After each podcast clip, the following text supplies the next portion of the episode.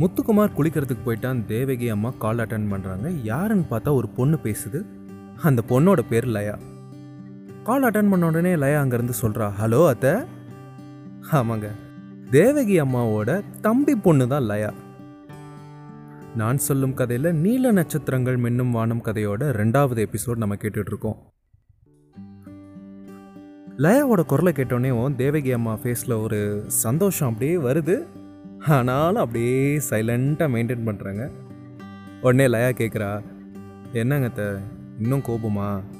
ஆமாண்டி உனக்கு இப்போ தான் கண்ணு தெரிஞ்சில்ல உங்கள் அப்பந்தான் அப்படி இருக்கான்னு பார்த்தா நீயும் அந்த மாதிரி தான் இருக்க. போன மாதம் நம்ம அபியோட கல்யாணம் வந்துச்சுல அது கூட நீ வந்தியா? உங்கள் அப்பா அத்தை தான் என்னமோ தனியாக வந்தாங்க. அப்படியே ஒரு செல்லமான ஒரு கோபம் லயா மேலே. அத்தை காலேஜ் த எக்ஸாம் வேறு நடந்துட்டு இருந்தது தெரியுமா? அதனால தான் வர முடியல. சரி விடுங்க. உங்களுக்கு ஒரு ஹாப்பியான நியூஸ் சொல்லிட்டா அடுத்து வர ரெண்டு நாளைக்கு உங்களுக்கு கிச்சனில் இருந்து விடுதலை. இதை லயா சொன்ன உடனேவும் ரெண்டு பேருமே அப்படியே சைலண்ட்டாக இருக்காங்க. அப்படியே தேவகி அம்மா சொல்கிறாங்க அப்போது தங்கப்பிள்ளை ஊருக்கு வருது. ஐ செல்லக்குட்டி கண்டுபிடிச்சிட்டிங்களே. காலேஜ் ப்ராஜெக்ட் விஷயமா இன்னும் ரெண்டு நாளைக்கு நம்ம வீட்டில் தான் டேரா. என்ன மாதிரி கோடு வச்சுலாம் பேசுகிறாங்க பார்த்தீங்களா அது என்னன்னே தெரில நம்ம அம்மா அப்பாவோட இந்த அக்கா தங்கச்சி அண்ணன் தம்பி அவங்களோட பசங்களாம் இருக்காங்கல்ல? பேசிக்காக சொல்லணும்னா நம்மளோட கசின்ஸ் அவங்க மேலாம் ஒரு தனி பிரியம் இருக்கும்.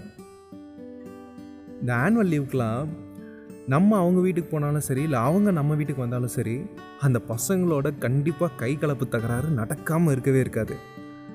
அப்போது கடைசியாக பஞ்சாயத்து பண்ணி வைக்கிறதுக்கு பெரியவங்க வருவாங்களா? அந்த டைமில் தப்பு கூட நம்ம மேலே இருக்காது. ஆனால் நம்ம வீட்டாரோட ஃபுல் சப்போர்ட்டு அந்த பையனுக்கு தான் இருக்கும். இல்லை அந்த பொண்ணுக்கு தான் இருக்கும். அப்படி வந்து ஒரு ஸ்பெஷல் அட்டாச்மெண்ட் எப்போவுமே அவங்களுக்குள்ளே இருக்கும். இது மாதிரியான ஒரு ஸ்பெஷலான ஒரு கெமிஸ்ட்ரி தான் லயாவுக்கும் தேவகி அம்மாவுக்கும் அப்புறம் த நம்ம முத்துக்கு வேலை கிடச்சிருச்சு போல். ஆமாண்டி எத்தனை வாட்டி அவனை நீ கிண்டல் பண்ணியிருக்க பொம்மை வரைகிறவன் பொம்மை வரைகிறவன்னு இப்போ பார்த்தியா அவன் ஜெயிச்சிட்டான்? இதை கேட்டோன்னே லயாவில் நாங்களும் வேலைக்கெல்லாம் போவோம். ஓஹோ பார்ப்போம் பார்ப்போம் சரி த நாளைக்கு நான் உங்களுக்கு ஃபோன் பண்ணுறேன் அவனை பஸ் ஸ்டாப்புக்கு என்னை பிக்கப் பண்ண வர சொல்லிடுங்க நான் ஃபோன் பண்ணால் ஃபோனே எடுக்க மாட்டான். சோம்பேறி. சரிடாம்மா சொல்லிடுறேன் நான். சரி ஓகே த அப்போ நான் வச்சிடுறேன். டாட்டா அப்படின்னு சொல்லிட்டு லயா ஃபோனை கட் பண்ணிடுறா. நம்ம முத்துக்குமார் குளிச்சுட்டு டவலை கட்டிட்டு ட்ரெஸ் சேஞ்ச் பண்ணுறதுக்கு வரான். தேவகி அம்மா சாப்பிட்றதுக்கு சாப்பாடு எல்லாத்தையுமே வெளியே எடுத்து வச்சுட்டு இருக்காங்க. டேய் நம்ம லயா நாளைக்கு அப்படின்னு சொல்லும் போதே முத்துக்குமாரோட ஃபோன் ரிங் ஆகுது. முத்து உடனே ஃபோனை எடுத்துகிட்டு போய் அட்டன் பண்ணுறான் ஹலோ ஆ சொல்டா. என்னது? அச்சோ டைம் வேறு ஆயிடுச்சு. ஆ ஆ, சரி சரி சரி சரி நீ ஒன்று பண்ணு.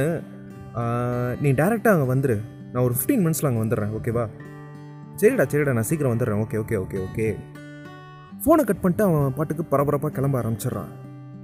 தேவகி அம்மா பார்த்துட்டு எங்கே தேட்டருக்கு எதுவும் டிக்கெட் எடுக்க போகிறானா ஏன் இவ்வளோ ஃபாஸ்ட்டாக கிளம்பிக்கிட்டு இருக்கான்? டேய் எங்கே இப்போ இவ்வளோ அவசரமாக கிளம்புற? வா சாப்பிட்லாம். இல்லைம்மா எனக்கு சாப்பாடு வேணாம் போ. நான் மத்தியானமும் வரமாட்டேன். வரதுக்கு நைட் ஆயிரும். நீ சாப்பிட்டு டேப்லெட் போட மறந்துடாத. டேய் சாப்பாடு வேணும்னு கிச்சனில் வந்து நோண்டிக்கிட்டு சாப்பிடாமல் சாப்பிடாம எங்கே இவ்வளோ அவசரமாக நீ கிளம்பிக்கிட்டு இருக்க?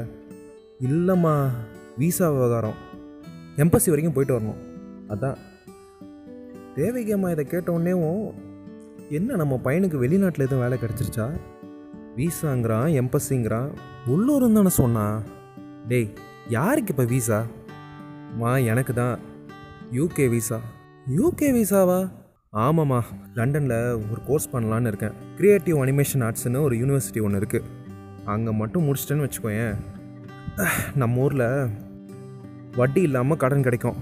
அதை வச்சு சின்னதாக ஒரு அனிமேஷன் ஸ்டூடியோ ஆரம்பிக்கலான்னு இருக்கேன்.